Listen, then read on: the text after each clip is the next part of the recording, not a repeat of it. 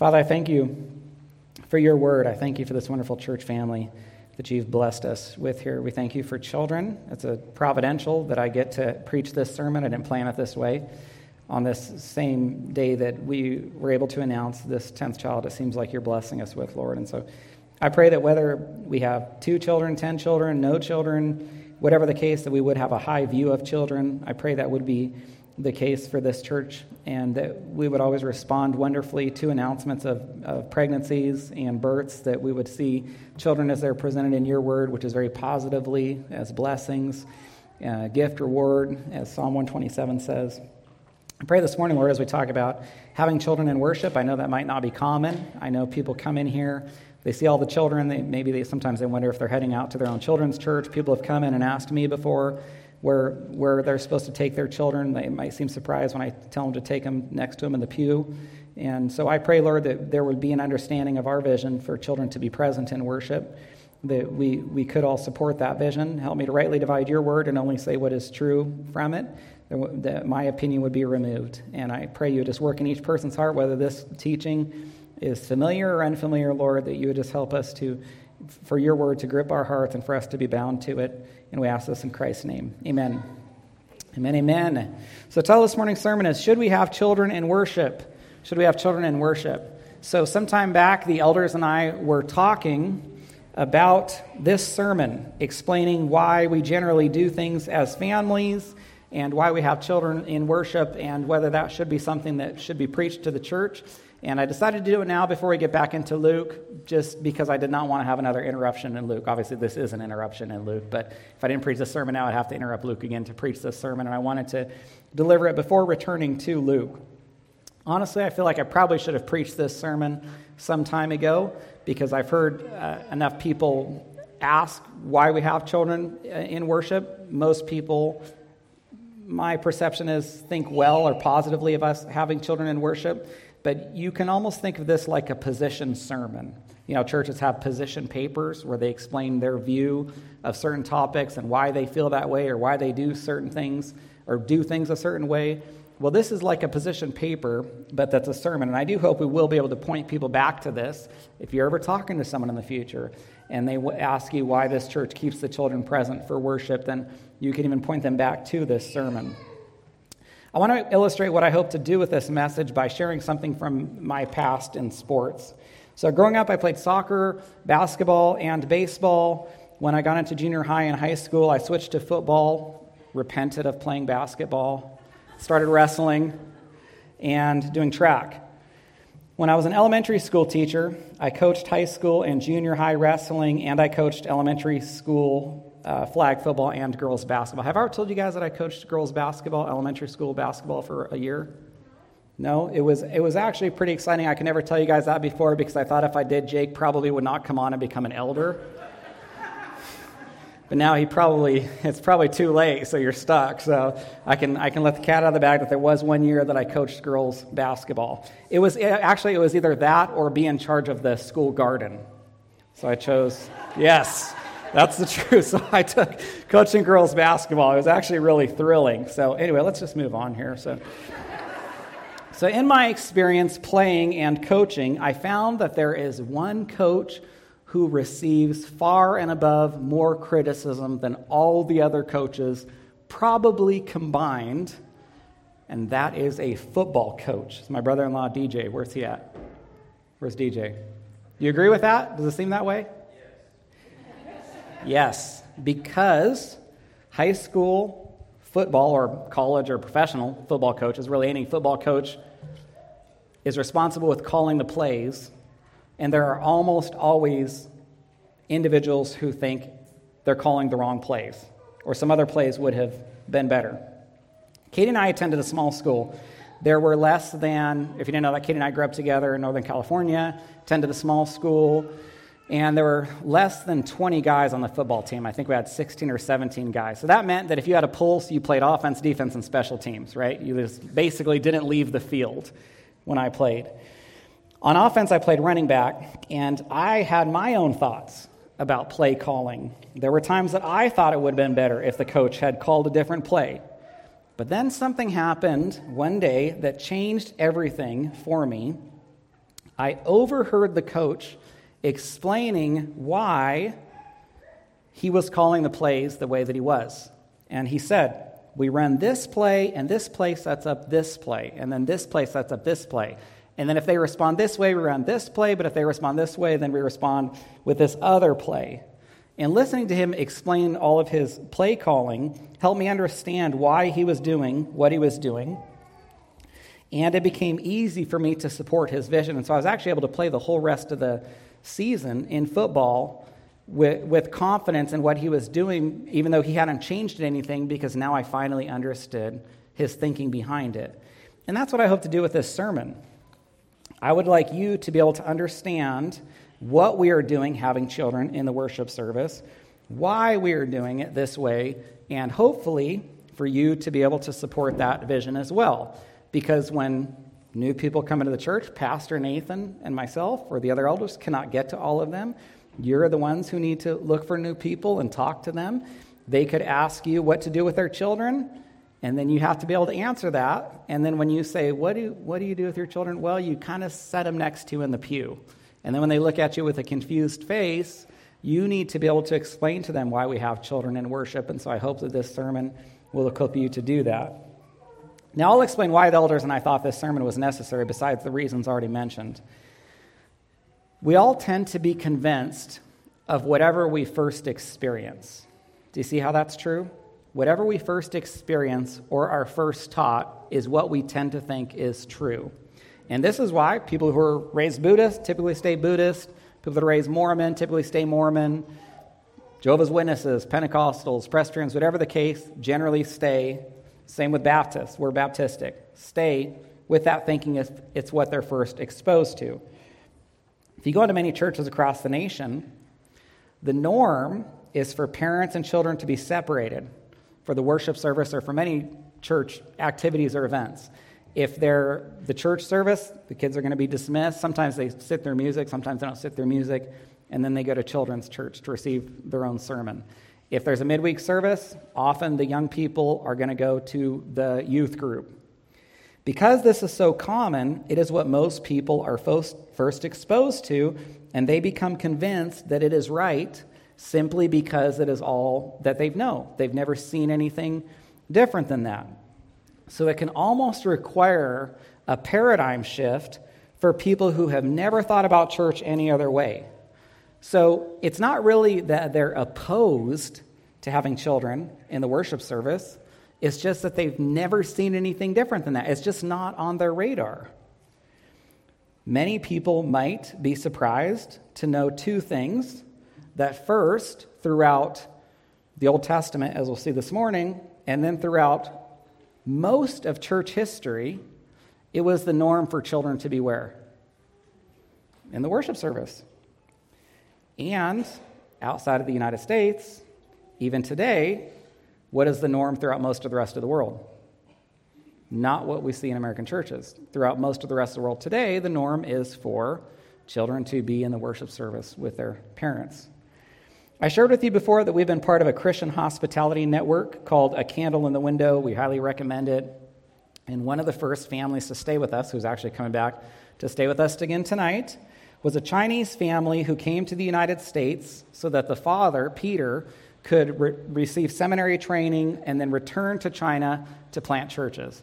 Well, I thought it was incredible to have a Chinese family who spent most of their Christian life worshiping in China in my house to share with me and my family what church in China is like. And so I, thought, I enjoyed so much hearing him share about church in China that I entertained having him come here, and I might still do this, on a Sunday morning during Sunday school and just sharing about what church is like in China because I think it would probably be good for all of us, myself included, to kind of be lifted up and out of our Americanized view of church to get a better understanding of what church looks like elsewhere. He did end up, this gentleman, Peter, did end up showing up to surprise us on a Sunday night service. He was just going to sit through the service. I didn't know he was coming, but as soon as I saw him, I grabbed Pastor Nathan, who was supposed to teach, and I said, Hey, would you mind if Peter shared? Pastor Nathan said he'd graciously be fine with Peter sharing, and I grabbed Peter and I said, Hey, would you share? And so some of you were here that Sunday night when Peter shared about his ministry and about their, them coming to salvation in China and uh, his desire to plant churches there. You've heard me talk before about my friend Kerry Green, who pastors a church up north in Lake Stevens. And Kerry and his wife Lois were missionaries in Germany, which they planned to do for the rest of their lives until they were told that they could not homeschool.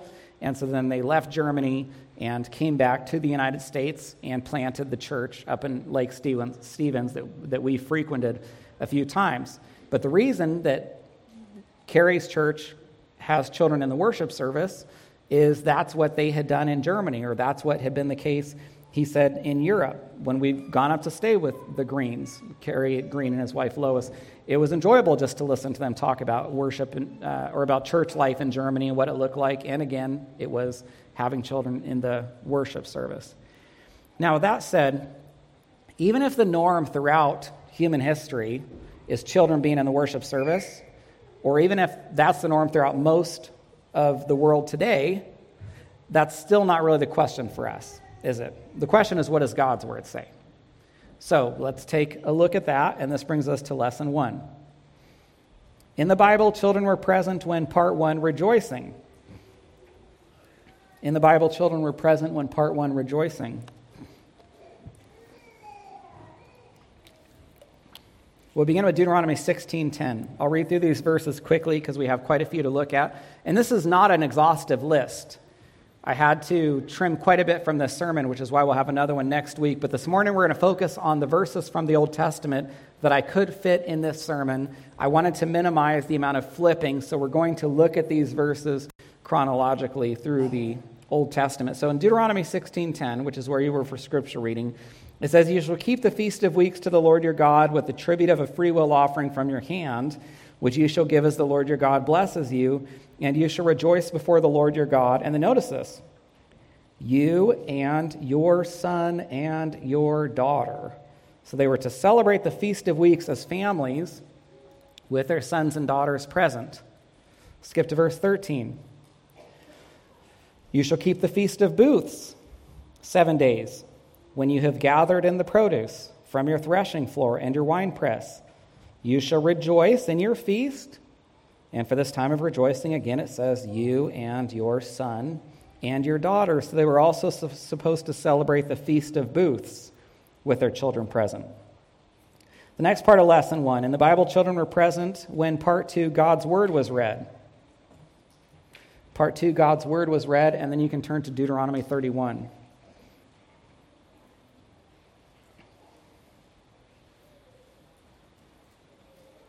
Moses is going to read the law to the nation. And look at verse 12, Deuteronomy 31, verse 12.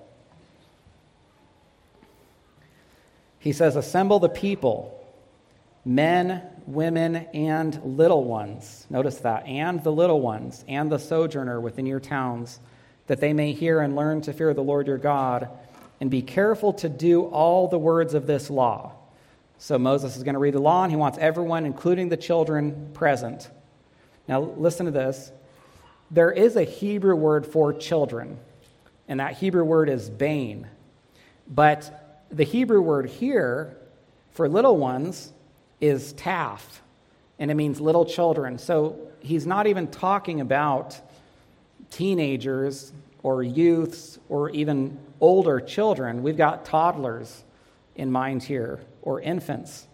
In, in verse 12, when it says little ones, think toddlers or infants.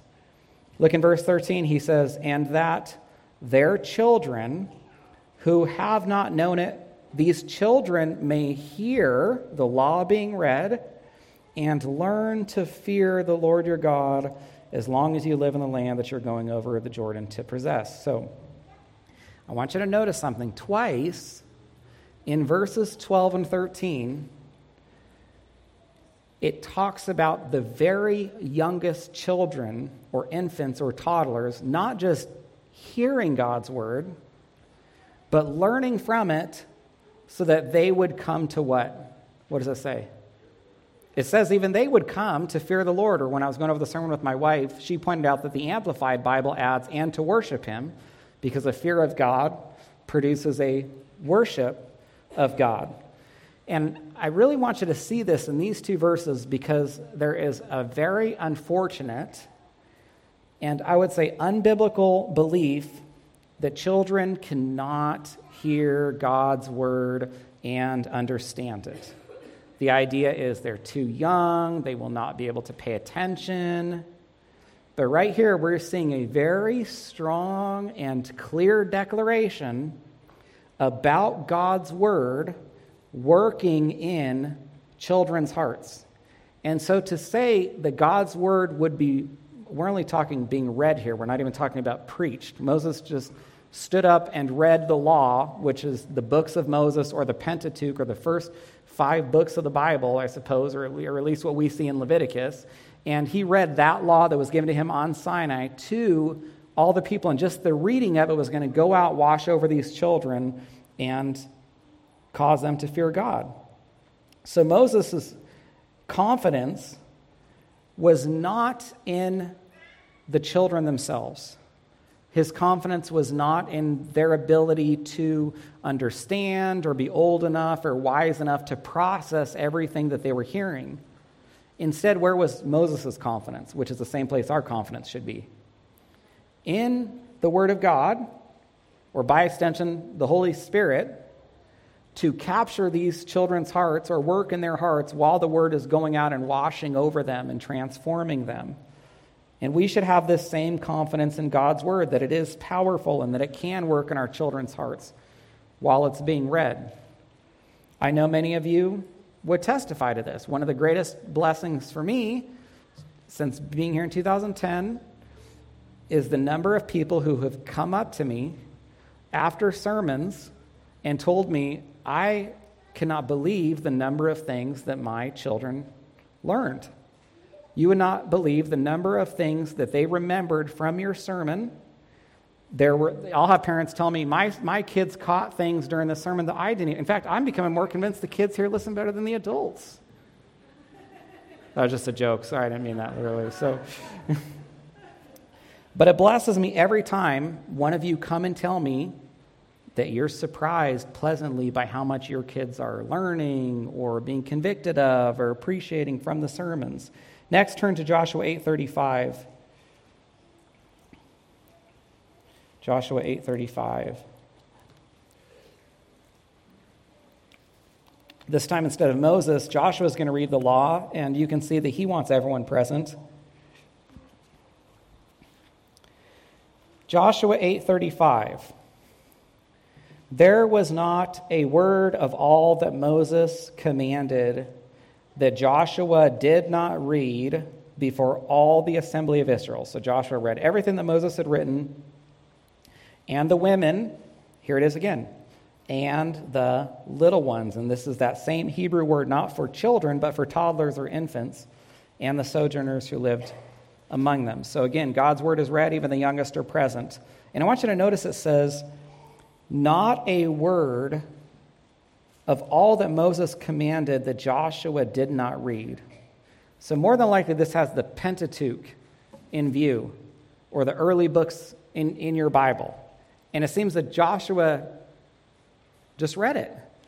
I'm guessing it would have taken a really long time. I don't think there was any dog and pony show. I don't think there was anything extravagant or fancy about it. We're, I mean, even this would look fancy having lessons up, up on a screen compared to what it was like in the, in the promised land when Joshua did this. And I just ask you to think for a second, which is, I believe, a sad commentary on some churches today, or perhaps even on us if this is our heart. What might our response be if we have children and God's word is simply going to be read, or God's law was going to be read in its fullness to them?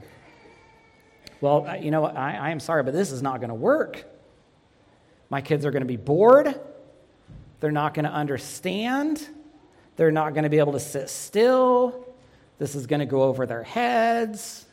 You know, where are the games that they need to be playing or the crafts? And I'm not even putting down games and crafts, but I'm just making the point that God expected children to sit and hear God's word read to them, and they were able to benefit greatly from that. And we should have that same confidence and desire. The next part of lesson one. In the Bible, children were present when, part three, seeking the Lord. And then turn to Second Chronicles 20. In the Bible, children were present when, part three, seeking the Lord.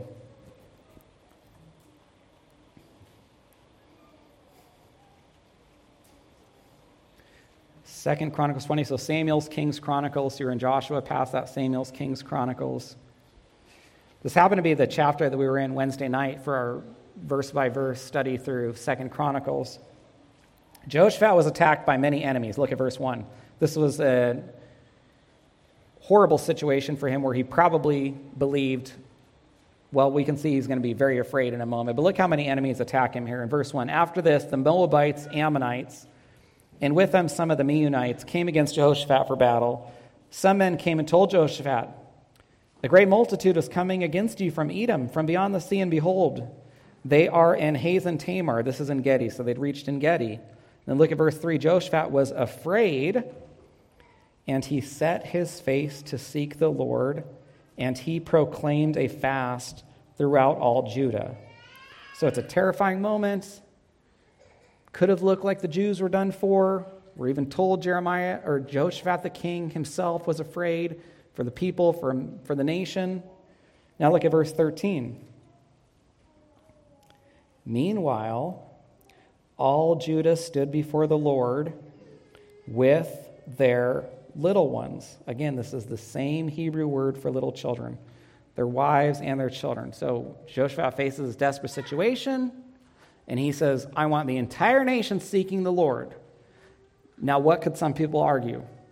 Well, you know, the children who are too young, they don't know what's going on. Maybe we don't even want them to know the details. They might be afraid. They can't pray. They can't seek the Lord. So let's not worry about them. Let's just get all of the people of, of a certain maturity or prayer life present for this. No. Joshua said, Bring everyone. I want everyone present men, women, children of any age. The next part of lesson one. In the Bible, children were present when part four, confessing sin, and then turn to Ezra 10, the next book of the Bible. Children were present when part four, confessing sin. And then Ezra 10.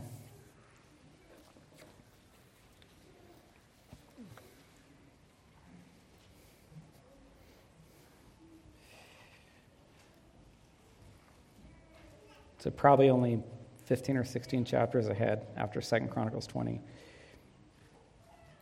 So Ezra Ezra chapter 10, verse 1, it says, While Ezra prayed and he made confession, weeping and casting himself down before the house of God, there was a very great assembly of men, women, and children gathered to him out of Israel, for the people were weeping bitterly. And this is why Shechaniah, the son of Jehiel, of the sons of Elam, addressed Ezra, and he said, We have broken faith with our God, we've married foreign women from the peoples of the land, but even now there is hope for Israel in spite of this. So you might remember this situation in Israel's history where it seemed the messianic line can be contaminated by the Jews intermarrying with these pagans. And so Ezra recognized the sinfulness of God's people being unequally yoked. And so he has this time of national or corporate confession and contrition about their sin. And what's interesting to me is if you had or if I had to choose one place in all of Scripture where I would expect the children not to be gathered when the nation is gathered, this would be it. Because you can't argue that the children had nothing to do with this sin. it was the sin of marrying pagans, which these infants or toddlers were absolutely innocent of. So you could argue that they wouldn't be expected to be there. Yet still, Ezra says, or they were still expected to be brought there for this time of corporate confession. Turn to the right to Nehemiah 12, verse 43. The context is they just finished building the wall. So the next book after Ezra is Nehemiah.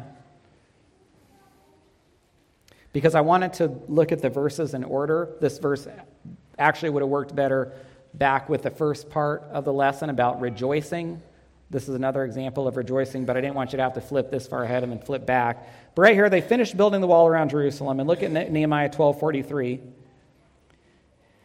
They offered great sacrifices that day, and they rejoiced, for God had made them rejoice with great joy. And then notice this the women and the children also rejoiced, and the joy of Jerusalem was heard far away. So, another example of rejoicing, everyone present, including the children. Now, turn to Psalm 148. Psalm 148. So, toward the middle of your Bible, Psalms 148, Nehemiah, Esther, Job, Psalms, right after Job. While you turn there, this is one of, one of the more well known Psalms about praising the Lord. I'm not going to have you look at the different verses, but many of the verses begin with a command to praise the Lord. That is the theme of this psalm. And if you look in verse 12, Psalm 148, verse 12, here's the command young men and maidens together, old men and children. Let them praise the name of the Lord, for his name alone is exalted. His majesty is above earth and heaven. So he says, Bring out everyone, young, old, male, female, children, adults, to praise God.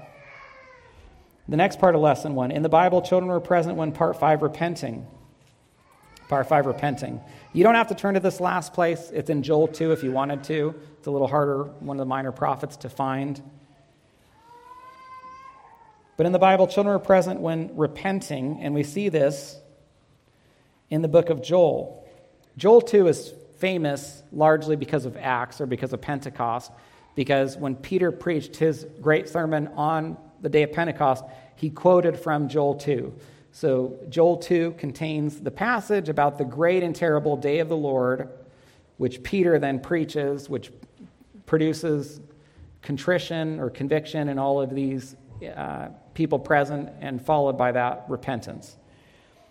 Now, in the chapter, the same thing occurs. Joel talks about the great and terrible day of the Lord coming, and people should fear that day, seek to avoid it, and they can do so by repenting. And so after Joel talks to them about the great and ter- terrible day of the Lord, he calls them to repent. And listen to this, Joel 2:12. The Lord declares, "Return to me with all your heart, with fasting, with weeping, with mourning, or with repentance of your sins. Rend your hearts Instead of your garments, let your hearts be broken or torn or ripped over your sin, not just the garments you're tearing. He calls them to repent and then listen to whom Joel expects to be present. Blow, Joel 2:15, blow the trumpet in Zion, consecrate a fast, call a solemn assembly. Keep that in mind that this is a solemn assembly. Gather the people, consecrate the congregation, assemble the elders, gather the children, even nursing infants is what Joel 2:16 says, "For this solemn assembly and it's solemn because the people are expected to repent." He says, "Get the elders, get the children, get even the nursing infants for this solemn assembly." And I want to make a point about this. Sometimes you'll hear people argue that children shouldn't be present for the worship service because this is a solemn assembly. And so the idea is it is, irre- it is irreverent to have children in our solemn assembly who might make noise or stop it from being solemn. But we see even here in Scripture when a solemn assembly is called for, and the desired outcome of that assembly is repentance, which is one other time people might argue children need to be there, God still expected the infants. It says actually nursing infants. Now we're seeing a verse, Joel 2:16, if you want to look it up for yourself. It, it doesn't just say gather the children, it says gather the nursing infants. And so, as I've said many times before, we love to have infants in worship.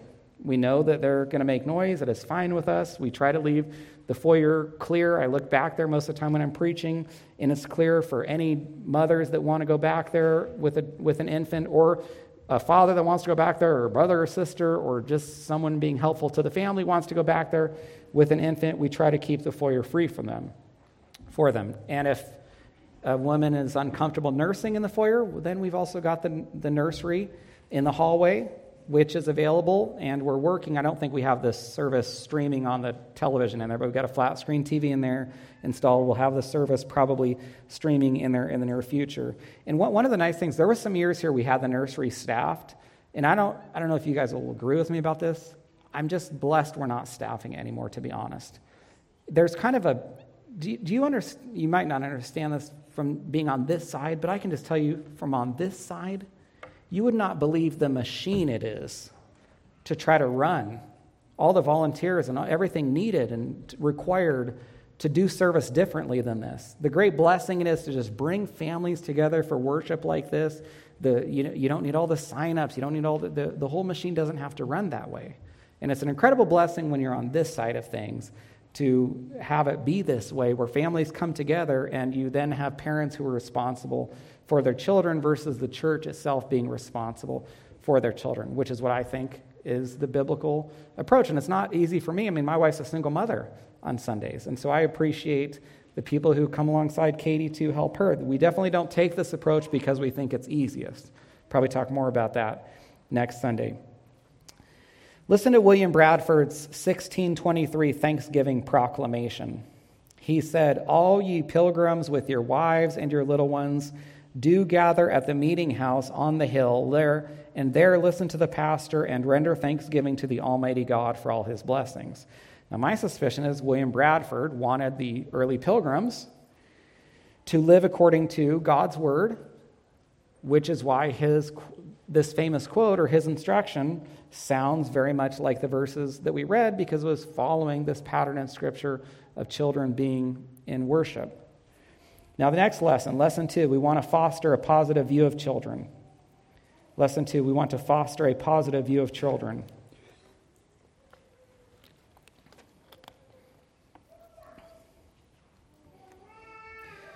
I've heard horror stories of mothers who shared that when they shared that they were pregnant, they received some worldly responses, either making fun of them or discouraging them, things that were said jokingly but were really actually pretty cutting.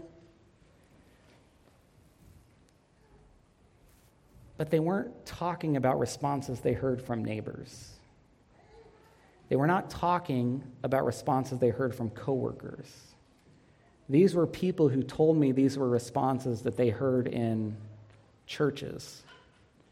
If there is one place where pregnancies and children should be celebrated, it is the church. Whether you have one child or, or expecting a 10th child or two children. And can I, can I just tell you, everyone is self conscious about children. People are self conscious if they have a lot of children, a few children, or no children.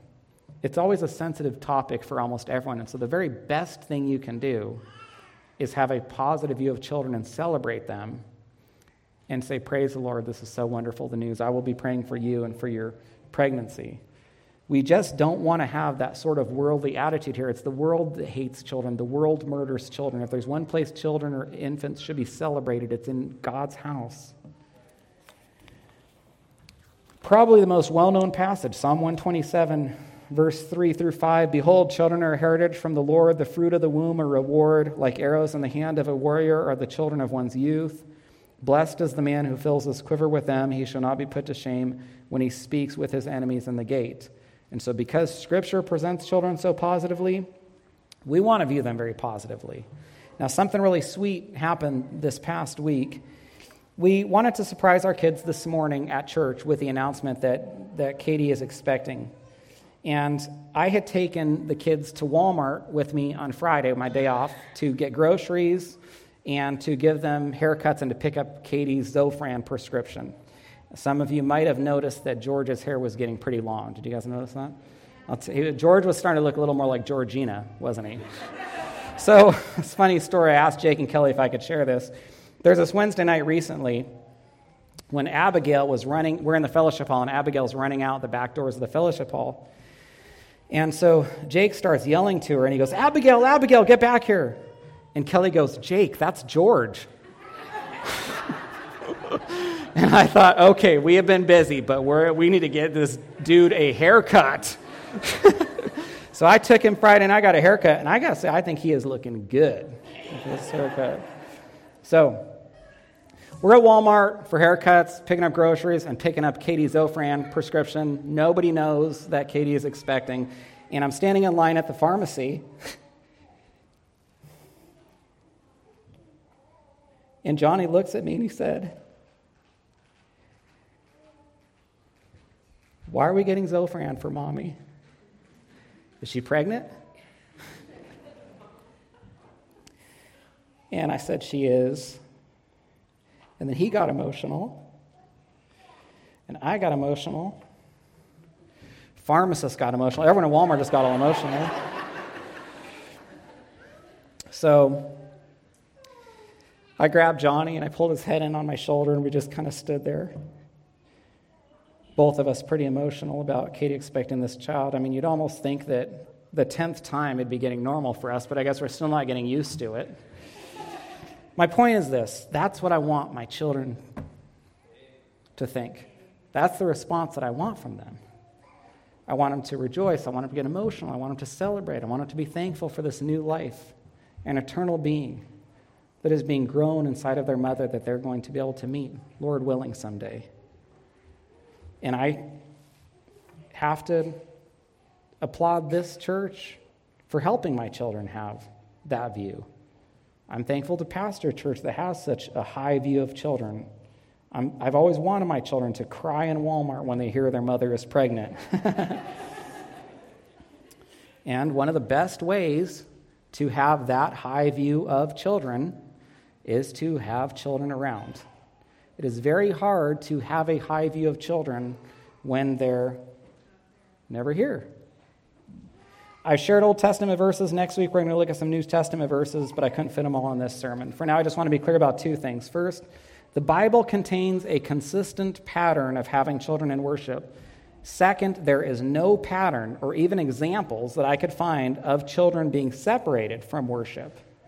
Now, I'll share one common argument I've heard because it could be an argument you've heard and it goes like this Scripture doesn't forbid children from worshiping separately. And if it was that big of a deal for children to worship separately, God would forbid it.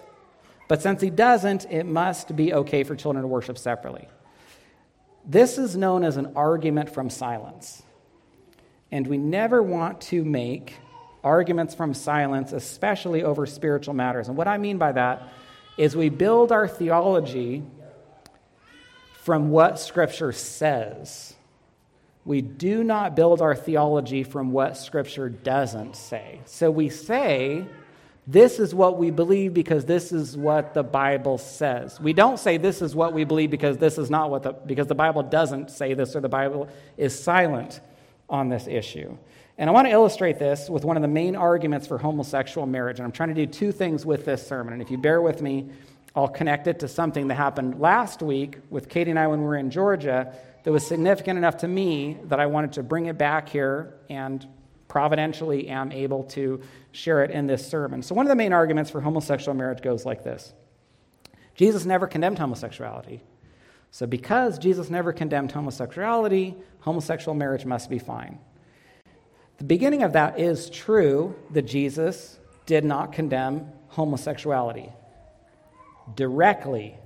There are sins that he condemned directly, like covetousness, hypocrisy, adultery, lust, murder, but you will not see any verses with Jesus condemning homosexuality directly. But he condemned homosexuality indirectly by defining marriage for us. Matthew 19:5 Jesus said, "Therefore a man shall leave his father and mother and hold fast to his wife and the two shall become one flesh." So here's what Jesus didn't have to do He didn't have to identify every single perverse relationship man can conjure up, whether it's homosexuality or incest or bestiality or any number of other things, and then condemn those. Instead, what he can do is he can give us a definition of what something is, and then everything that does not meet that definition is wrong. And so he gives us this definition simply, concisely, that marriage is a relationship between one man and one woman, and then everything that doesn't fit that definition is condemned. Now, the, one of the reasons I want to mention this even though it might seem like a detour from the sermon, is last week we were at a church that's near Atlanta. And recently, Andy Stanley has been getting some attention. Even among the elders, some of his comments have we shared with each other to be aware of some things happening with him prior to Katie and I going to Atlanta. The pastor of the church, Dan Miller, not, not the pastor at Andy Stanley's church, but the pastor of the church where Katie and I were, Dan Miller, I believe is a godly man. And because his church is near Atlanta, to his credit, he's been doing what he can to stand up to what Andy Stanley's doing, including writing, I think, some, uh, putting a lot of time and energy into some well written messages to Andy, to which I don't think Dan has gotten any responses yet.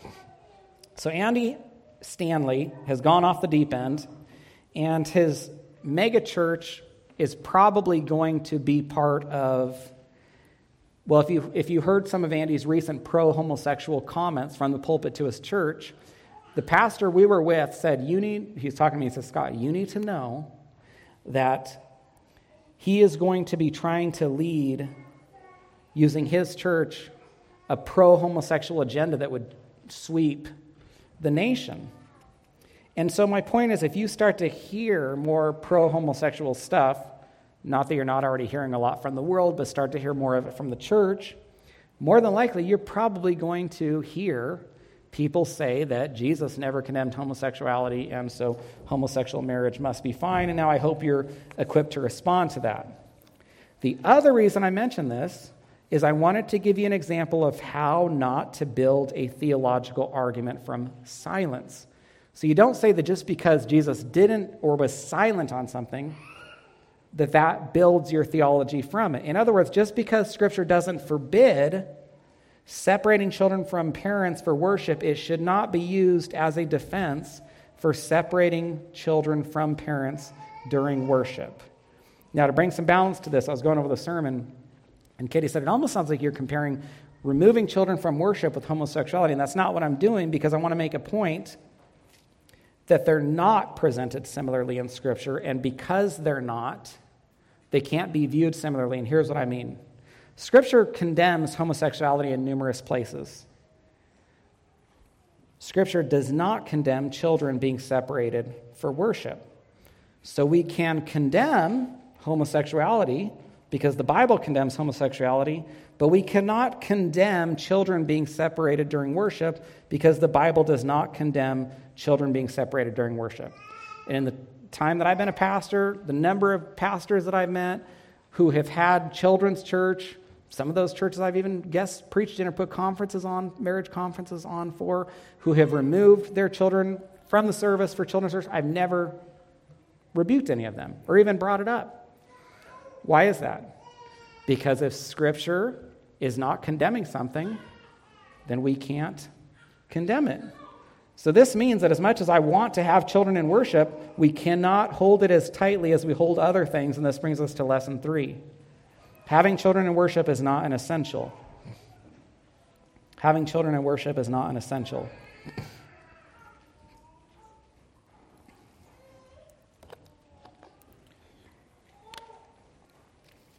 Someone told me something helpful early in my Christian life that I've still found to be beneficial years later that in Scripture, the main things are the plain things, and the plain things are the main things.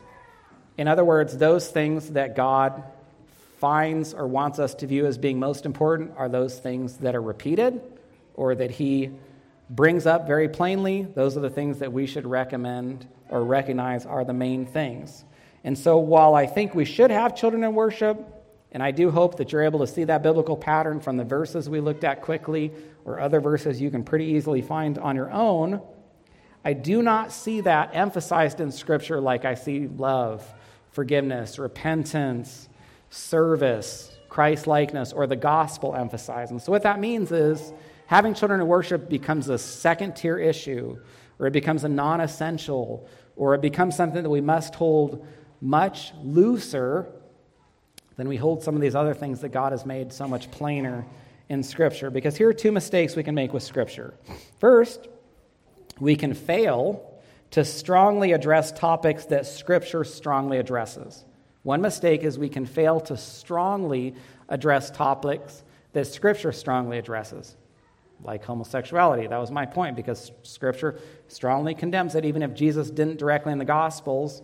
The second half of Romans 1 first has a strong condemnation of homosexuality, 1 Corinthians 6, discussing homosexuals not inheriting the kingdom of God. But the second mistake we can make is strongly addressing topics that Scripture does not strongly address, holding things too tightly that it seems Scripture doesn't present as something we should hold that tightly, and I would say, like having children in worship. And I've seen some people do this. I've met people who almost elevate having children in worship like with the gospel in a sense. It's almost like if, if we have children in worship, then that's like a guarantee that they're going to be saved. They act like if a church will have children in worship, then everything in that church will be perfect. I've met people who wanted nothing more than to be able to get a church to just do things that way and have the children in worship, regardless of what the theology or doctrine of that church is like. And that's simply wrong. As much as I love having children in worship, it's not the gospel. It is not going to save our children. It would actually be better to have children out of the worship service hearing the gospel than have children in a worship service without hearing the gospel. Now, second, because it's not an essential issue, when I describe our church, if you happen to want to steal this, I say we typically do things as families. That's how I describe our church. I say we typically do things as families versus saying we do everything as families.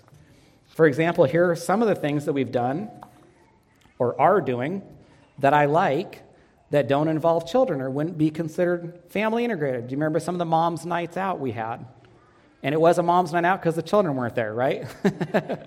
Would have been a lot different mom's night out if the children had been there. We have the upcoming Above Rubies retreat, which my wife loves. She's attending with some of the ladies in the church. We have an upcoming ladies conference. There's a Saturday morning men's group. We have the men, we've had men's breakfast in the past. Maybe we'll have those again. Most obviously, we have a Sunday school before the worship service. Some parents keep their children with them while other parents enjoy their kids going to different classes. And so the point is, we generally do things as families, whether it's the worship service, beach camp, family camp, evening service, game nights, but it can't be this wooden legalistic thing. VBS is another example. It's one of, our, one of my favorite outreaches that our church puts on, and we obviously don't have families attending that. It's probably the reason that we get many of the children from the community that we do, simply because parents, and I'm not joking, like the opportunity to drop their kids off and have a break for a few hours during the summer, and that's fine. We'll take advantage of that and preach the gospel to those kids while they're here. Similarly, we're never going to have the typical youth group, but I'm glad to see our young people doing things together. I like the frisbee on Sundays after potluck, which Pastor Nathan announced, although it sounds like there's some adults like Pastor Nathan who play trying to, trying to bring back the golden, the glory days and feel young again. I was invited out there, but I'm not sure I could, my back can handle it. Maybe that's just an excuse, I don't know. I'm glad my kids have friends their ages that they play with. I'm glad my kids get invited to other people's houses. We're glad to have other kids over to our house, and we never tell people what. Hey, look, we only do things as family. So if you're having our kids over to our, your house, all of our kids are coming. and Katie and me. And my mom's been living with us. So unless you want all 13 of us, uh, look, it's 13 or zero. Okay? We're either all, we're family integrated, and this is how we do things, and it's all our family or nothing. No, it's so, and we don't tell people, hey, we like doing things with families, and so we want your kids to come over. And it needs to be all of them, and you. No, you're not do things like that. So that's my point. Is it's not not uh, letter of the law. And I want to take a moment to exhort the young people. In many churches, the youth group, which we don't, because we don't go that model, you need to consider that typically that's when young people expect to meet other young people. Now, my observation is our church, or at least my kids and many of the other kids, have not had trouble making friends, but they've been in the church for years. Well, for new people, they're used to sending their kids to the youth group, and then the youth group is where they make friends. And so, because we don't have that model here, what do we need from the young people here? Huh? Invite them, to, yeah, invite them to our tables. Exactly. Make friends, be friendly. Be intentional. Invite them to your, your Kara said, your table at potluck. I've always said if you really want to have a conversation, reach over, take something off their plate if it looks good. That'll uh, really start it. Invite them to play with you, sit with you, go places with you. We come to church, we love each other. I see it, I see all the friendliness. I get the temptation to come to church and just look for your closest friends and just be glued to them. But we need to remember God brings unchurched people here, new people here, unbelievers here. And so we can hang out with our close friends, but then we need to reach out to these new people and invite them to come hang out with us with our close friends. We need to invest in them, talk to them, be sensitive to them. You should really imagine that this church is like your house. And if new people come into your house, you make them feel welcome, right? You don't go like this. You don't go, who are these new people in my house? What are they doing in here? Oh, they're eating my food. They didn't take their shoes off. You know, you're friendly to them. Hopefully, you don't act that way. You make, you invite them over. You start conversations. You get to know them. That should be our approach with God's house. Let me conclude with this Hebrews 12, 2. Looking to Jesus, the founder and perfecter of our faith, who for the joy that was set before him endured the cross, despising the shame, and is seated at the right hand of the throne of God. If we can keep our focus on Christ, what He's done for us, that's what's going to allow us to grow closer as a church family. It's what's going to allow us to grow closer with our physical family, allow us to grow closer with our spiritual family, most importantly, allow us to grow closer to Christ Himself. And that's what will ultimately allow us to have a church that pleases Him. If you have any questions about anything I've shared in the sermon, or I can pray for you in any way, I'll be up front after service, and I'd consider it a privilege to speak with you. Father, I thank you for this wonderful church family. I've always felt privileged to be one of the pastors here and to, to shepherd these uh, precious people that you've blessed us with, Lord. I do pray that we would be a family. I, I pray we would be a spiritual family and we would see each other as brothers and sisters in Christ, that we would be able to celebrate with those who celebrate, rejoice with those who rejoice, weep with those who weep, and that any announcement, whether it's a birthday or a pregnancy or an anniversary, is really an opportunity for all of us to celebrate because we are, we are one body here, Lord. I thank you for the children, and I, I just pray on behalf of, of all of the parents here, myself included, that you would bring these children to salvation at the earliest time of their lives, Lord. We see these, these children as uh, treasures you've blessed us with, and our greatest desire for them, which I say on behalf of all the parents, is that you would save them, that you would grant them faith in Christ, open their hearts to the gospel and that they could be a blessing to you throughout their lives. Lord, help us to, to worship you as families. I pray that it would be a manifestation of what's also happening in our homes during the week. Thank you for this time. Bless the potluck. Help us to be sensitive to new people or visitors or people we haven't really spent much time with before. And we ask all this in Christ's name. Amen.